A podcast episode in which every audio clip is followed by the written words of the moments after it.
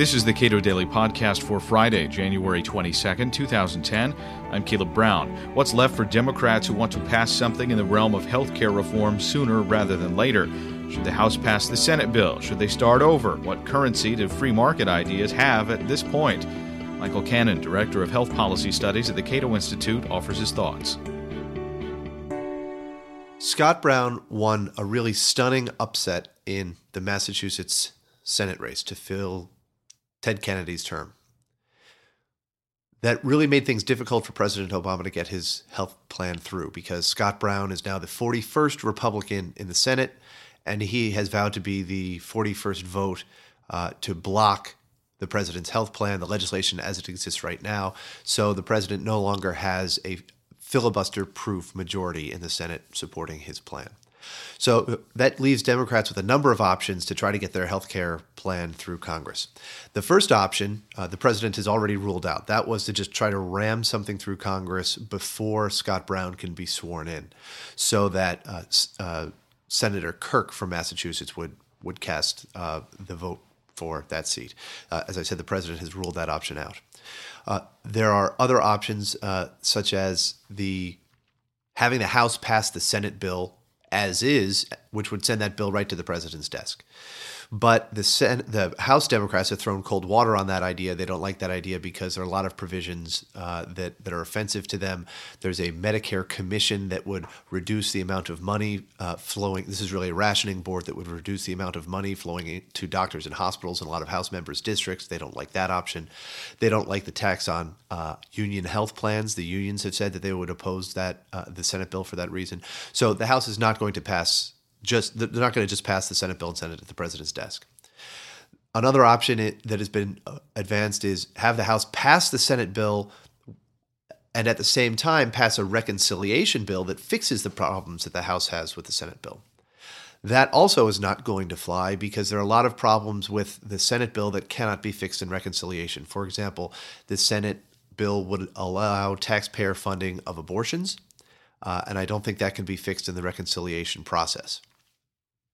Uh, that is a policy change and not just a budgetary change. So I don't think that could be addressed in reconciliation. So uh, there, that really leaves two options. One of them is to uh, start over with the reconciliation process and see what uh, Congress can get done there. Uh, as I suggested, there's the reconciliation process imposes limits on what the Democrats can do in terms of reforming healthcare because everything has to be uh, you're not supposed to do policy changes through reconciliation. You're only supposed to do things that have a budgetary impact. So that really ties their hands. And anything that, even though in the Senate they would only need 51 votes, anything that they do accomplish through reconciliation will only last for five years and then it will expire. But the, so the one uh, option they seem to have left is the one option that the president and others on, on the Hill are talking about, which is starting over with the most popular elements of the president's health plan and passing them uh, on their own as a, as, a, as a standalone measure. There are difficulties involved there. Uh, for example, the number one most popular element of the president's plan, I think, is his uh, proposal to prohibit insurance companies from discriminating against people who have pre existing conditions. What that means is insurance companies would have to charge sick people no more than they charge healthy people. The problem with trying to advance that proposal on its own is that it increases the premiums for healthy people in order to reduce the premiums for sick people. And the healthy people catch wind of this, their premiums go up and they realize that, wait a second, I can drop coverage now and then buy coverage when I need it, and the insurance companies can't discriminate against me because of my pre existing condition. Well, then I'm dropping out of the market. The entire market unravels if, if all the government does is says that insurance companies have to cover people with pre-existing conditions because of what's called adverse selection. Sick people buy coverage, healthy people don't. The premiums go up. More healthy people drop out uh, until the premiums go sky high and the market collapses. So, if you do this, uh, if you require insurers to cover pre-existing conditions, you also need the individual mandate. Now, that presents a problem because you right now in the uh, in the Senate have 39 Republicans who have said that they will vote who have declared an individual an individual mandate to be constitutional. So it's hard for the president to reach across the aisle and try to get, say, Olympia Snowe to vote for a bill with an individual mandate. If Olympia Snowe votes for an individual mandate after having already declared her in her judgment that an individual mandate is unconstitutional, she could reasonably be accused of violating her oath of office, violating the oath she took to the Constitution when she joined the Senate. But there are additional problems if you enact the ban on pre-existing conditions, you have to include the individual mandate. If you have the individual mandate, well, then a lot of people are going to have difficulty purchasing the coverage that the government is requiring them to buy. You have to have subsidies that go along with the individual mandate, and that is what people on uh, on the right and the left and uh, libertarians have the, the, subsidies that, that exist in the current legislation. That's what we've referred to as a, the insurance company bailout you know, it's 500 or 700 billion dollars over the next 10 years that we're talking about. It's a very expensive element of the bill, and you're going to have to uh, pay for that some way. And all of the ways that they've come up to pay for that cost, uh, the cost of those subsidies, have proven unpopular with Democrats. They're going to have to start looking at taxing union health plans again. They're going to have to start looking at increasing the Medicare payroll tax, or the uh, imposing a new income surtax on uh, an ever expanding pool of what they call wealthy Americans. A lot of Democrats have difficulty with, with those proposals because they tax small business owners. So there's really no simple way to just do the most popular elements of this bill. You pretty soon find yourself in a situation where you have almost the entire Obama health plan all over again. Uh, so uh, I think the the Brown uh, Scott Brown's victory in Massachusetts has put the Democrats in a real box and made it much harder for them to get anything done this year on health care. Are there any reforms that would foster a free market in health care that are popular enough to garner enough votes? I think most. I, I, think most Americans uh, in, endorse the idea or like the idea of being able to purchase health insurance from across state lines. If you did that, one study suggests you could cover a third of the uninsured, and it wouldn't cost the taxpayers anything in terms of uh, higher taxes or new government subsidies. There would be none of that. There is also, uh, if you'll recall, President Obama campaigned against John McCain's proposal to uh, give every Amer- American a health insurance tax credit uh, because Senator McCain uh, as part of his plan, he would eliminate the current he would he would eliminate the current tax break for employer-sponsored insurance and replace it with the tax credit. Candidate Obama said he didn't want to do that because he didn't want to tax health benefits. Well, he's thrown that promise out the out the window with his uh, proposal for a tax on union health plans.